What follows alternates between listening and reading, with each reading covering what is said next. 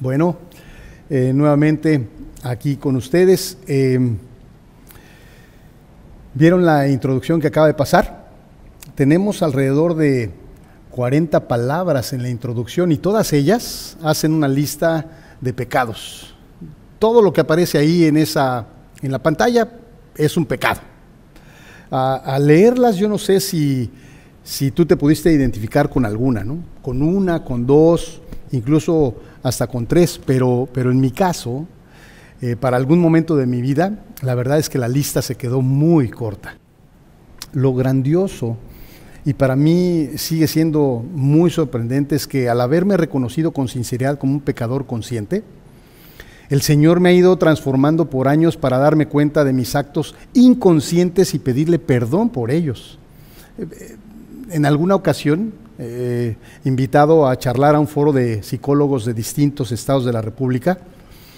El único que no estuvo de acuerdo con la postura con la que transcurrieron los temas fui yo. Y, es, que, es que todo partió del hecho que no existe nada malo ni nada bueno, sino que todo parte desde la postura del que actúa. Así que Así que muy posiblemente yo salí diagnosticado con locura de esa reunión. Por tanto, vamos a orar para ponernos en manos del Señor. Eh, Padre Santo, Padre bendito, gracias por este, por este día, gracias por la oportunidad que nos da, Señor, de estar enlazados a través de esta plataforma. Señor, te pido que, que a través de ella tú te manifiestes, tú seas quien gobierne, Señor, y quien dirija nuestras palabras, que a pesar de la debilidad, Señor, del que está aquí enfrente, Señor, seas tú, seas tú quien manifiesta su palabra, quien manifiesta su verdad, Señor, y quien nos deja entender para poder practicar, Señor, lo que tú tienes para nosotros y poder caminar en las obras que tú has diseñado para cada uno de nosotros, Señor. Gracias. Gracias por la vida, gracias por la salud y la enfermedad, Padre. Gracias por cada uno de los que estamos aquí conectados, Señor. Te pido que bendigas a las familias, Señor, que están... Eh, eh, viendo, Padre, que están escuchándote a ti, Señor, y que te manifiestes en cada uno de nosotros para que podamos seguir eh, glorificando tu nombre a través de nuestra vida, Señor. Todo esto te lo pido y te doy gracias en nombre de tu Hijo amado Jesucristo, nuestro Salvador. Amén. Bueno, ¿recuerdan, ¿recuerdan las respuestas de la encuesta que presentó Emilio hace un par de semanas? Eh, esta encuesta que se hizo acerca del pecado. Eh, algunas de las respuestas se las voy a recordar. Una de ellas fue, bueno, el pecado son, los pecados son, son unos hechos, son, son sucesos que probablemente estén mal ante la sociedad. Otra respuesta fue, según dicen, es algo malo para la gente. Según dicen, es algo malo para la gente. otra persona dice, para mí, como, como, si, como si nosotros pudiéramos definir el pecado, para mí es un juicio que se le da a los actos que hacemos. Emitimos un juicio, no sabemos si bueno o malo, a todo lo que hacemos, ¿no? Y entonces eso se denomina pecado. Otra, otra respuesta fue algo que identifican como bueno y malo y pecado. A las tres cosas, el pecado mismo y las tres cosas a la vez. Eh, en alguna ocasión yo al estar platicando con, con una persona, sin hacerle esta pregunta, él respondió lo mismo que la persona del video. Me dijo, el pecado no existe. Y yo le dije, mira, mira, si el pecado no existiera, entonces no existiría Dios. Pero Dios es real. Eh, y ese fue, de hecho, su argumento cuando me dio la respuesta. Él me dijo, es que Dios no existe, por ende no existe el pecado.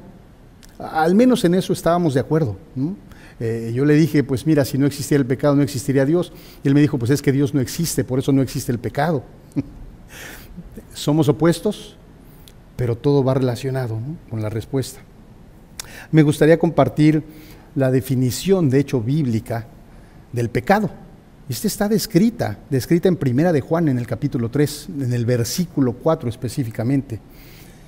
Dice, todo aquel que comete pecado infringe también la ley pues el pecado es infracción de la ley. En la palabra, en las escrituras, en, lo que Dios dejó para nosotros escrito, está definido el pecado. Pues el pecado es infracción de la ley. Ahora bien, si, si preguntáramos entre nosotros si alguien tiene un problema, por seguro, por seguro la gran mayoría diría que sí.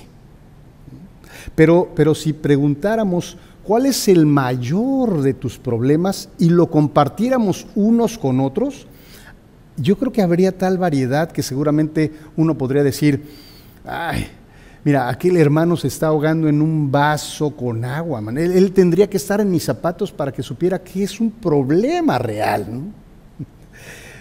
Eh, bueno, ante eso, ante eso quisiera compartir un texto de las Escrituras que data de una época muy lejana. Es decir, de cuando todo estaba bien, cuando no había guerra, dolor, lágrimas. No obstante, es el pasaje que nos muestra el momento en que inició el problema. Ahí sí inició el problema, ese sí es un problema. hoy en día, el problema no es el cambio climático, no, no, no, son los neoliberales, no es la falta de educación, no es el feminismo, ni la mafia del poder o la, cuarta transformación. No, no, no, eso no es, no es el problema. Todas esas, todas cosas son manifestaciones del problema. Es decir, del pecado, de la caída del hombre. Siempre, siempre he creído que, que para comprender mejor las escrituras es necesario estudiar los primeros tres capítulos de la Biblia, es decir, Génesis 1, 2 y 3. Y por ello vamos a vamos a reflexionar en cómo Satanás usó una estrategia bastante peculiar de seducción y así hizo caer a la humanidad. Pero, pero debo aclarar que las situaciones, las, las condiciones en las que eh, Adán y Eva, Eva y Adán cayeron, es muy diferente a la situación que vivimos hoy en día. Muy distinta. Me refiero a que en aquel entonces todo era bueno, todo estaba bien, todo estaba en armonía y todo estaba en paz.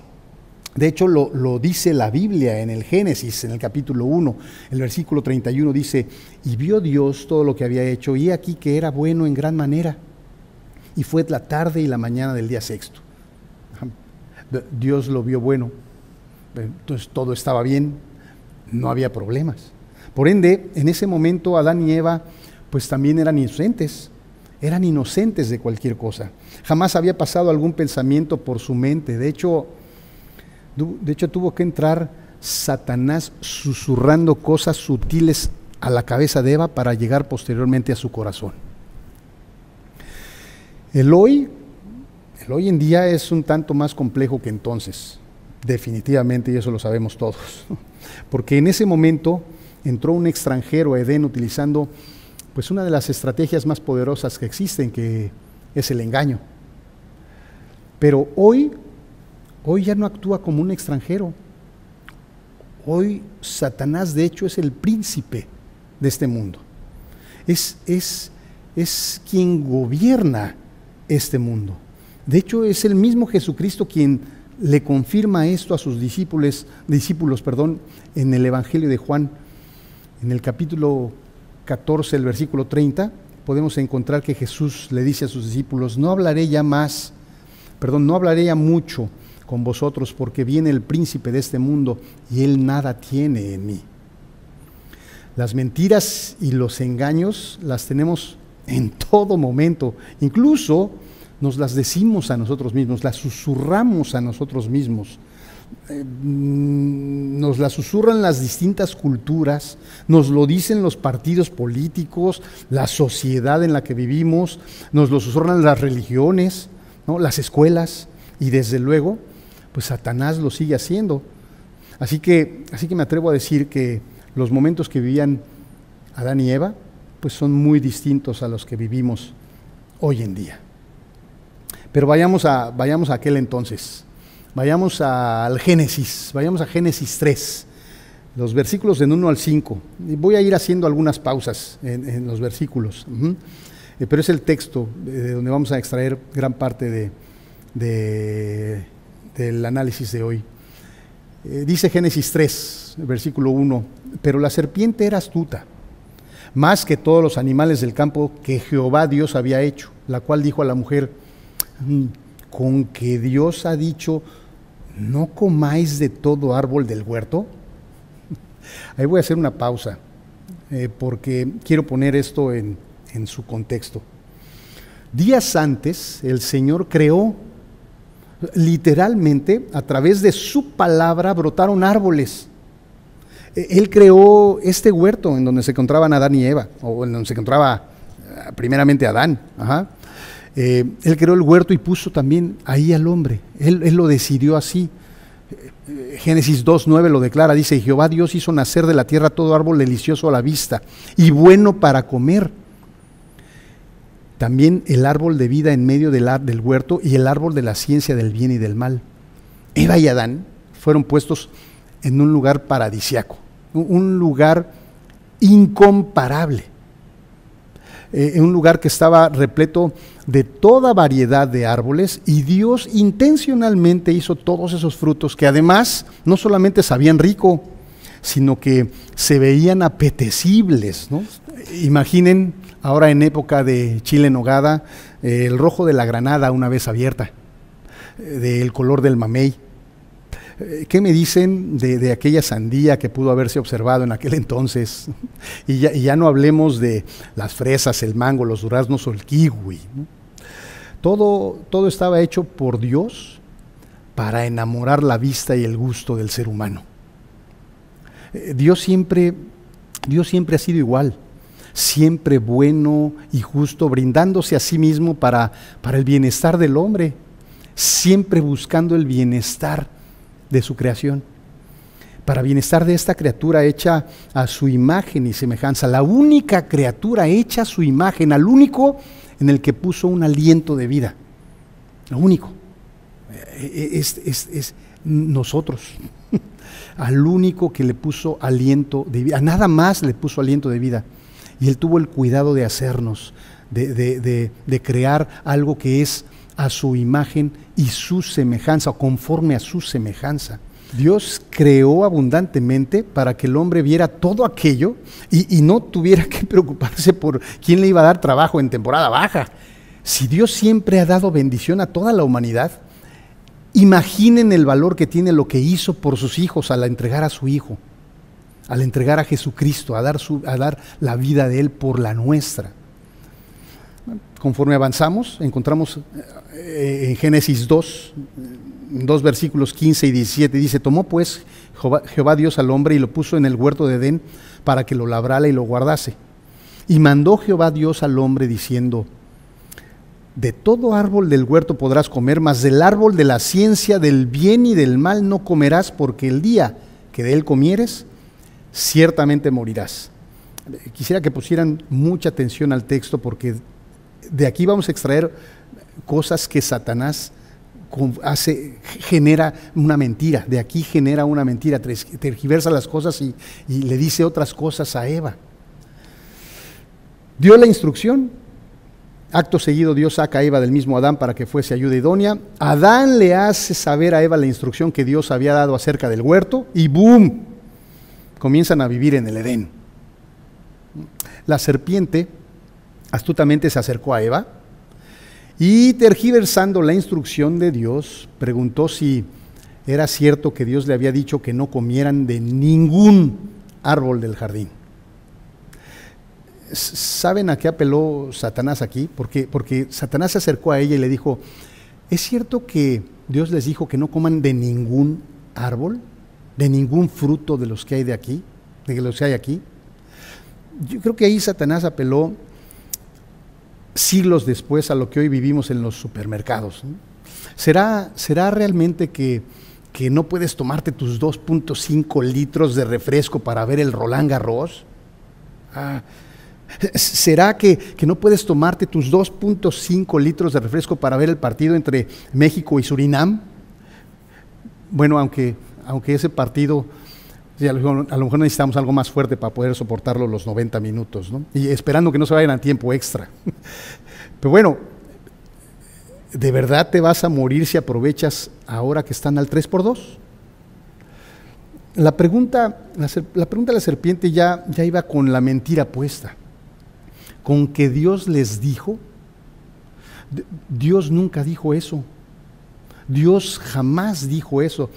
¿Sabes qué quería poner en la mente de Eva Satanás?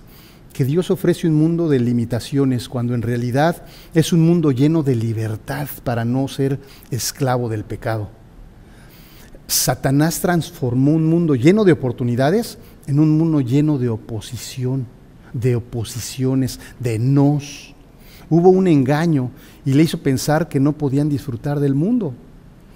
Eva de alguna manera quiso reaccionar eh, porque así es uno, quiso reaccionar y, y vamos a leer lo que argumentó.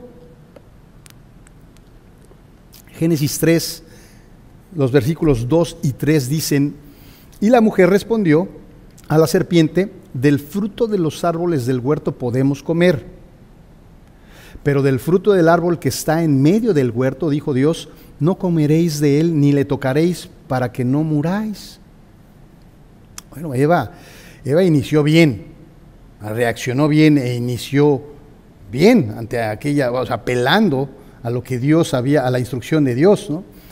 le dijo a la serpiente que no podían comer del fruto prohibido. Sin embargo, se fue de largo, o sea, continuó diciendo y dijo, ni tocar.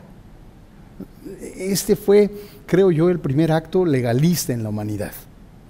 ¿Dónde dice que no se podía tocar? Dios jamás dijo no toques. Él solamente dijo no comas, pero no dijo no toques.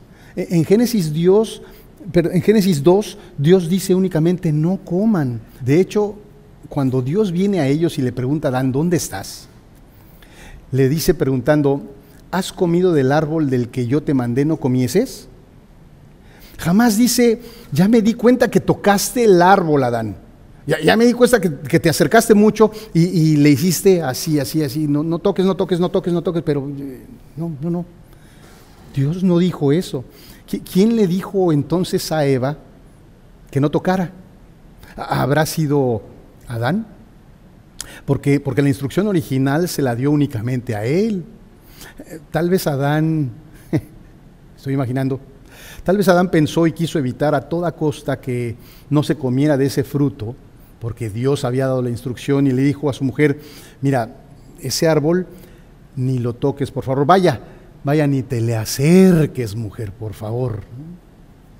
Eh, en realidad, en realidad eso no lo sabemos, pero sí sabemos que el mandato de Dios fue distinto.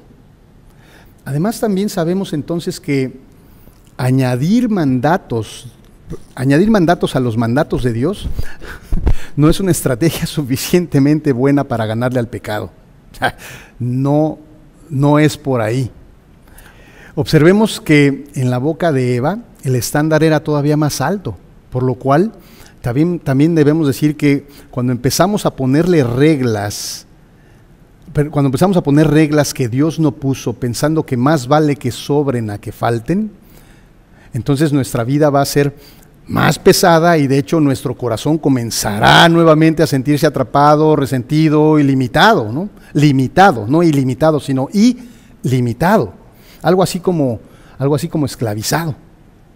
podremos llegar a pensar que Dios limita mucho, que limita todo. Ahora bien, Eva pudo haber dicho, mira serpiente, dijo Dios que no comiésemos el fruto de ese árbol, pero, pero para estar más tranquilos y cuidarnos de no desobedecer, mejor ni nos acercamos y así ni la tentación de tocarlo tendremos. Ese, ese de hecho es un planteamiento, un planteamiento distinto. Es, es aceptar nuestra debilidad. Y, y es que el mundo o, el legalismo nos dice, y es que cuánta gente hemos visto caer hoy en día a causa del entretenimiento, de la música, el baile, la buena comida, bebida, el cine, todo aquello a lo que muchos religiosos dicen, ey, ey, ey, ni lo toques, pero en realidad Dios no lo prohibió, esas cosas no son prohibidas alguien más puede decir, no, pero, pero como tantos y tantos caen, pues hagamos reglas adicionales con protocolo, estatutos y hasta adendas, ¿no? Para, para, no caer en tentación y, y, en pecado. Ahora, quiero, quiero hacer una aclaración sumamente importante. No, no quiere decir que uno no deba ser estricto con las peticiones de obediencia que nos pide Dios. Mismas que, que quizás sí exijan algunas acciones rígidas para vivir en este mundo caído. No, no, no, quiero que se, que se interprete que, que, yo estoy diciendo que ahorita salgas pensando, salgas de casa pensando que puedes ir a donde, a donde ya sabes dónde, que no puedes ir, a donde eh, habrá cosas que te puedan hacer caer o reaccionar en contra de Dios. Y eso, porque eso, eso ya lo sabes, eso ya lo sabes. Sí existe una restricción por parte del Señor. Yo lo que estoy planteando es distinto. Es quitar todas esas reglas que Dios no puso sin dejar de obedecer las que sí puso. Por ejemplo, hay nosotros podríamos acudir a la palabra para estudiar acerca del copyright o el derecho de autor, pues no, no explícitamente, no, no nos habla explícitamente del copyright, pero, pero sí nos habla del robo.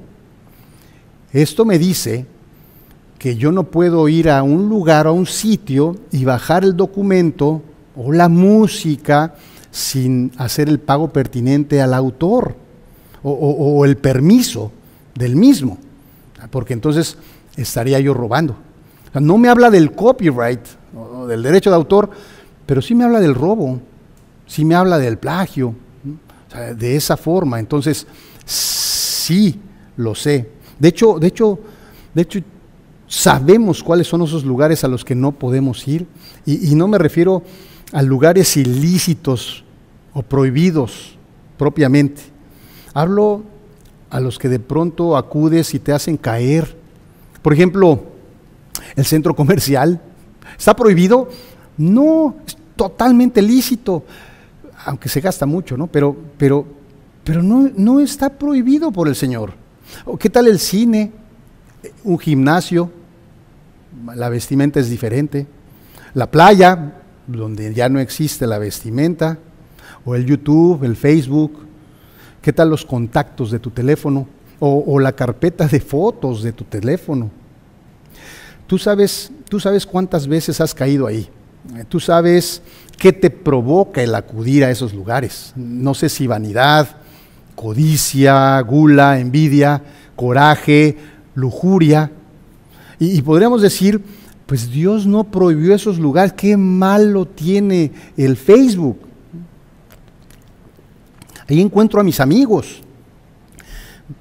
Mira, puedes tocarlo, pero ten cuidado, ten cuidado con lo que comes, con lo que consumes, con lo que pones y guardas en tu corazón, porque ciertamente morirás dice el Señor. Y, gente a tu alrededor, circunstancias a tu alrededor, necesidades a tu alrededor, incluso tú mismo podrías decirte, no, no morirás. Así como la serpiente le dijo a la mujer, no morirás. Satanás tergiversa las cosas una vez más. Dios dijo, ciertamente morirás. Y Satanás dice, no, no, Eva, no te vas a morir. Hazme caso a mí. No te vas a morir. E, es una contradicción clarísima contra Dios. le está diciendo a Eva que, que, no va a sufrir ninguna consecuencia.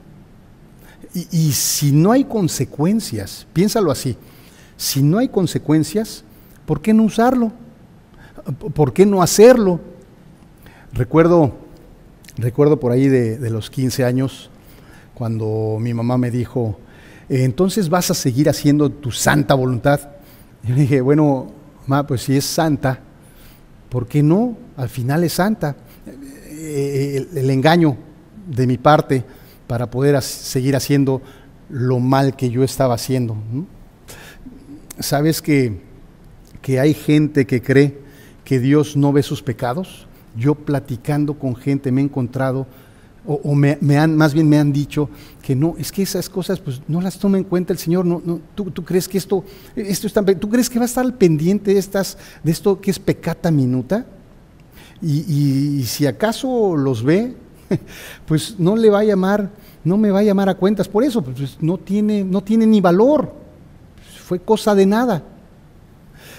Así que, así que si al estar al frente perdón, así que si al estar frente al pecado llegas a pensar que, que no va a pasar nada porque hasta hoy no te ha pasado nada, hay que tener cuidado.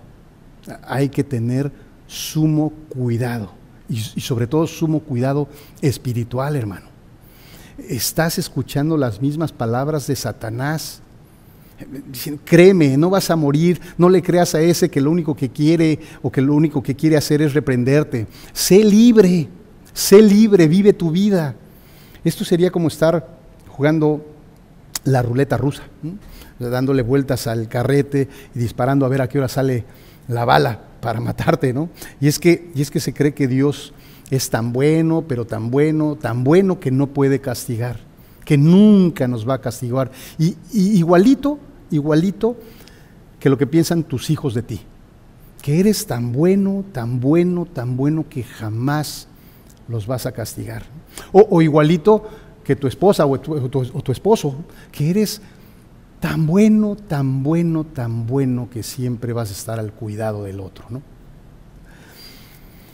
Ay, mi marido, mi marido es tan bueno que, que bueno, eh, tan bueno que, que. ¿Que qué? Sigue, sigue pensando, completa la frase. Cuando la realidad es que Dios es tan bueno, tan bueno, pero tan bueno que Él dilata en castigar, pero no podrá dejar de castigar el pecado jamás, porque Él es un Dios de amor, pero es un Dios justo, perfectamente justo. No confundamos su bondad y su amor con su perfecta justicia, porque, porque la va a aplicar va a llegar el momento en que la justicia de Dios se va a aplicar en cada uno de nosotros, creamos o no creamos. Y miren, yo pensaría que los psicólogos que han reconocido el llamado del Señor Jesucristo y han aceptado su acto para perdón de sus pecados, no defienden la idea que comentaba yo al principio, en aquel foro al que me invitaron a charlar con un grupo de, psicólogos, en donde decían que pues no hay ni bueno ni malo, a lo cual yo no estuve de acuerdo. La idea que no hay bueno ni malo, y, mira, y al igual que cualquiera de nosotros, reconocer lo malo nos ayuda a salir de ahí. O, bien, ni siquiera acercarnos. Si reconocemos que sí hay malo ahí, que sí, que, que hay algo mal ahí, pues nos ayuda a pensar o a reflexionar que, porque nada, nada bueno podremos obtener de ahí y mejor pues ni nos acercamos. Pero además, reconocer uno u otro, o sea, reconocer bueno y malo, el bien y el mal, nos trae una gran responsabilidad. Dijimos que al saber que algo te puede alejar de Dios, te ayuda a reaccionar y por tanto evitarlo. Sin embargo, también conocer lo bueno es igualmente importante y tiene una responsabilidad igual o mayor. Eh, podemos encontrar esto explicado de una forma muy sutil por Santiago, en el capítulo 4, el versículo 17, al decirnos, y al que sabe hacer lo bueno y no lo hace, le es pecado. Hermano, si sabes hacer lo bueno y lo omites, estás pecando. Yo estoy seguro no sé si decir el 100% de nosotros, pero lo voy a decir, el 100% de nosotros conoce lo bueno y conoce lo malo. Pero si conoces lo bueno, si, conoces lo malo, pues tarde o temprano, pues va a llegar la justicia, ¿no? Eh, pero si conoces lo bueno y no haces lo bueno, va a llegar la justicia también, porque si no lo haces es pecado. No obstante todo esto, el hecho que el hecho que manipuló y mintió acerca de Dios, Satanás continuó su trabajo diciendo que Dios estaba intencionalmente equivocado. En Génesis 3:5 leemos esto, sino que sabe Dios que el día que comáis de él serán abiertos vuestros ojos y seréis como Dios sabiendo el bien y el mal. Algo así como, escucha Eva, Dios te quiere mantener limitada. E, e, e, él no quiere que, no quiere que triunfes. Él no quiere que tú llegues a ser todo lo que puedes llegar a ser. Tiene miedo de ti. Tiene miedo que llegues a ser su competencia, ¿sabes? Tiene miedo a que llegues a ser como Él. Si tú sigues el plan de Dios, tú no vas a alcanzar tu potencial, Eva. Cuando en realidad es todo lo contrario. Hermanos, el, pecado tiene, tiene morada. El pecado tiene un lugar en donde habita. Y este lugar es nuestra mente, es nuestro corazón. Pero para que no tenga fruto el pecado, tenemos o debemos examinar profundamente el valor que le estamos dando para reconocer cómo y con qué cosas me está esclavizando. Y entonces confrontarlo con la única debilidad que tiene. Reconocer que Cristo es el único que puede vencerlo. El pecado tiene una debilidad.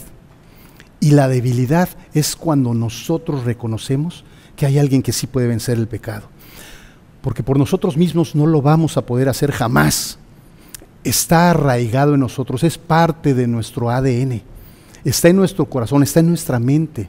¿Cómo lo quitamos? Lo único que podemos hacer es coartarlo a través, a través de Jesucristo. Reconocer que Cristo vino a hacer su obra, vino, admitió ese sacrificio con gozo para que nosotros podamos vivir coartando el pecado por el resto de nuestros días hasta llegar a donde está Él. Tenemos que renunciar a nuestra voluntad para conocer la voluntad de quien puede ayudarnos a reorientar nuestras mentes y darnos conforme a, conforme a sus riquezas.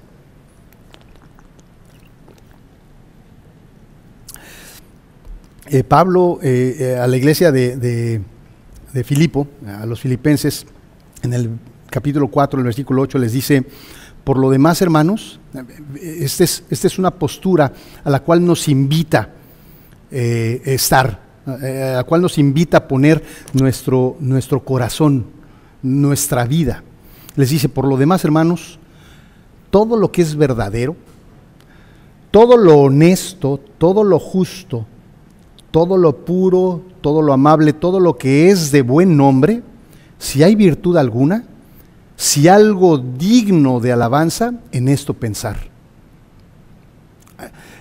Nos invita a poner nuestro corazón en esos pensamientos, nuestra mente en esos pensamientos, en todo lo justo, lo puro, lo que es de buen nombre, en donde hay virtud, todo lo honesto. Y, luego, más adelantito en el versículo 19, en Filipenses 4, 19, dice, mi Dios, pues, suplirá todo lo que os falta conforme a sus riquezas en gloria en Cristo Jesús.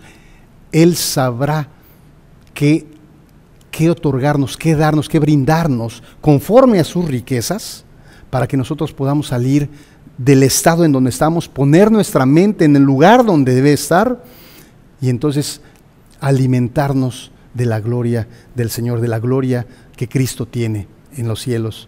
De hecho, de hecho, este último texto es, para mí, es de lo más extraordinario que podríamos tener.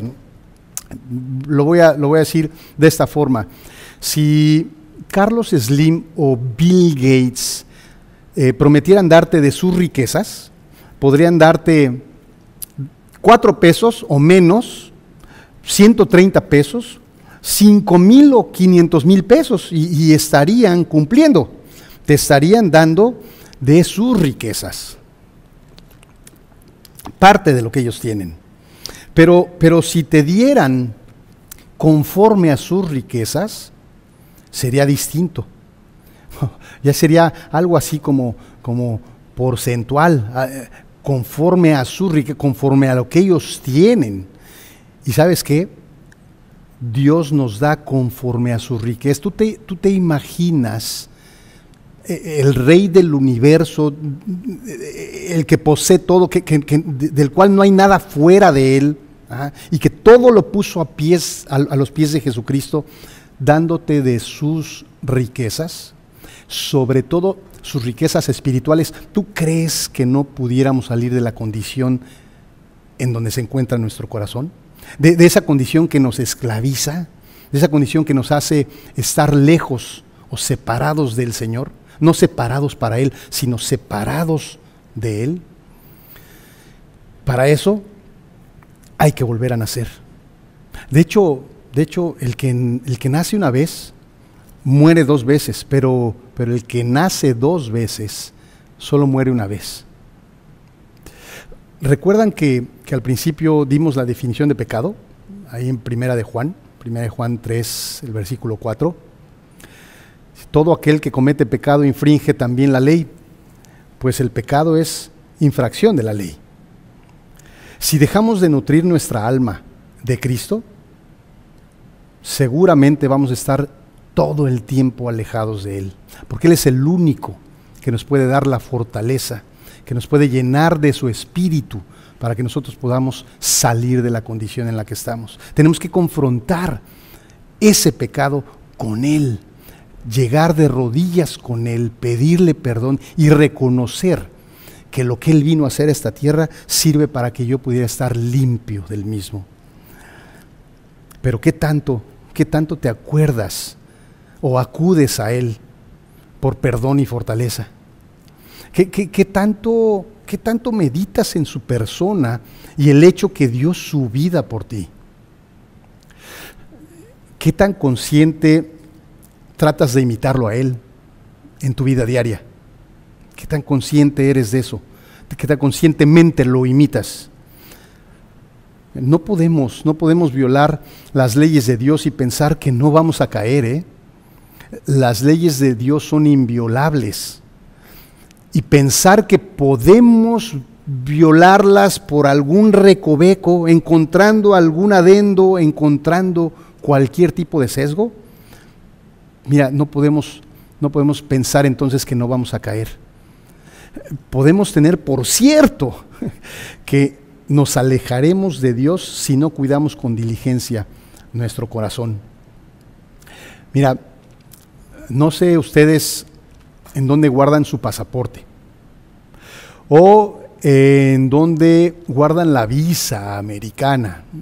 Es, esas cosas que tienen un valor tremendo, porque, porque para obtener esas dos cosas especialmente hoy en día en donde las citas están hacia el año que entra, seguramente lo tienes guardadito en caja fuerte. Y mira, la llave de esa caja fuerte o la combinación de la caja fuerte, eh, no se la das a, no me la das a mí, seguramente. No se la das a quien te ayuda a, lavar el carro. Eh, y si nadie te ayuda a lavar el carro, seguramente no se la das a tus hijos esas cosas están bien guardadas. La escritura, la escritura nos dice que sobre todas las cosas guardemos nuestro corazón. Sobre todas las cosas guarda tu corazón. Sabían que sabían entonces que el Señor muchas veces se guarda de sus hijos. Si, si nosotros no guardamos lo que Él nos pide, en ocasiones Él se guarda de sus hijos. Y, es entonces cuando debemos tener fe y manifestar la fe que Él nos dio, porque la presencia de Él en mi vida no depende de que yo lo sienta, sino de su promesa. Y Él ha dicho, Él ha dicho que estará con sus hijos hasta el fin del mundo, pero de pronto podríamos o podemos ver que no nos escucha, está guardado de nosotros. Miren, les recomiendo, les recomiendo leer eh, los capítulos 5 y 11 de Oseas ahí en casa, en familia, eh, pero les voy a dar ahorita un pequeño, un, resumen, no un resumen, sino les voy a decir de lo que realmente está, lo que realmente está diciendo el Señor a su pueblo. El Señor allí le está diciendo a su pueblo, andaré y volveré a mi lugar hasta que reconozcan su pecado y busquen mi rostro, en su angustia me buscarán. Nada más ponte a pensar, si hoy en día el Señor se retrajera un poco y entonces nos dijera, mira, hasta que reconozcas tu pecado y busques mi rostro y en tu angustia me busques hasta ese momento regresaré. Cuando uno está en pecado, eso es justo lo que está pasando. Porque nosotros estamos escuchando una voz del que no debemos escuchar. Y el Señor al ver que escuchamos esa voz de mentira, ese susurro mentiroso, Él se retrae. Porque Él no tiene nada que ver con el pecado. Hermano, es urgente, es urgente que, que veamos, que revisemos la condición espiritual que tenemos, que revisemos en dónde estamos parados, qué hay en nosotros que nos está separando del Señor y que lo confrontemos, que lo hablemos, que hablemos con Él y que hablemos con algún hermano en la iglesia para poder confrontar lo que tenemos. Hermanos, es urgente, es urgente que nuestra vida esté entregada al Señor. No sabemos cuándo vamos a dejar de estar en esta dimensión y crucemos a la siguiente. No lo sabemos. Tenemos que estar completamente en el Señor. Tenemos que estar listos, siempre parados y viviendo en Él para poder tener acceso a comunicación, a, comunicarnos con Él, tener acceso a, su gracia, tener acceso a, su, a tener la bendición conforme a sus riquezas. Si no has hecho ese ejercicio de reconocerte como un una persona que necesita ser rescatada de donde está. Si, no has entregado tu vida al Señor para ser rescatada y perdonada de la condición que tenemos, es el momento, es, es hoy el día. Si, tú no has tenido esa, esa relación, ese acercamiento con el Señor, hoy es el momento de hacerlo. Hoy es el momento de reconocernos lo que somos y entregarle a Él, a, Él todo lo que nos está alejando de su presencia, todo lo que nos está alejando de recibir conforme a sus riquezas. El Señor tiene oportunidad. Hoy estamos en periodo de gracia. El Señor tiene para ti lo que nadie más tiene. Dejemos de escuchar los susurros, la mentira, y escuchemos al Señor para poder tener gracia y poder tener salvación en el nombre de Jesucristo. Vamos a darle gracias por este día. Señor, gracias. Gracias, Padre bendito, por este, por este día. Gracias por este momento, Padre. Gracias por, por habernos permitido, Señor, estar enlazados y compartir tu palabra, Señor, y entender de ti a través de esta plataforma. Te doy gracias por todos los que escuchamos. Te doy gracias, Padre, por cada una de las vidas, Señor, que tú vas a transformar, Señor. Te pido que nos ayudes a cada uno a entrar al interior de nosotros, Señor, escombrar y ver qué hay, Padre, de lo que tenemos que sacar, Señor. Y te pido que nos perdones y que nos dejes redireccionar, Padre, que nos indiques por dónde caminar a paso firme rumbo a ti, Señor, para que eh, podamos entrar a ese lugar de gloria que tienes prometido para todos tus hijos, Señor. Gracias por la bendición. Gracias nuevamente por la vida y la salud, Señor, y también por la enfermedad. Te pido que nos dejes eh, reposar el, día, el resto del día en ti, pensando en ti y cautivos nuestros pensamientos también en ti y en tu bondad y en tu amor, Señor. Todo esto te lo pido y te doy gracias por el nombre poderoso de Jesucristo, nuestro Señor y Salvador. Amén.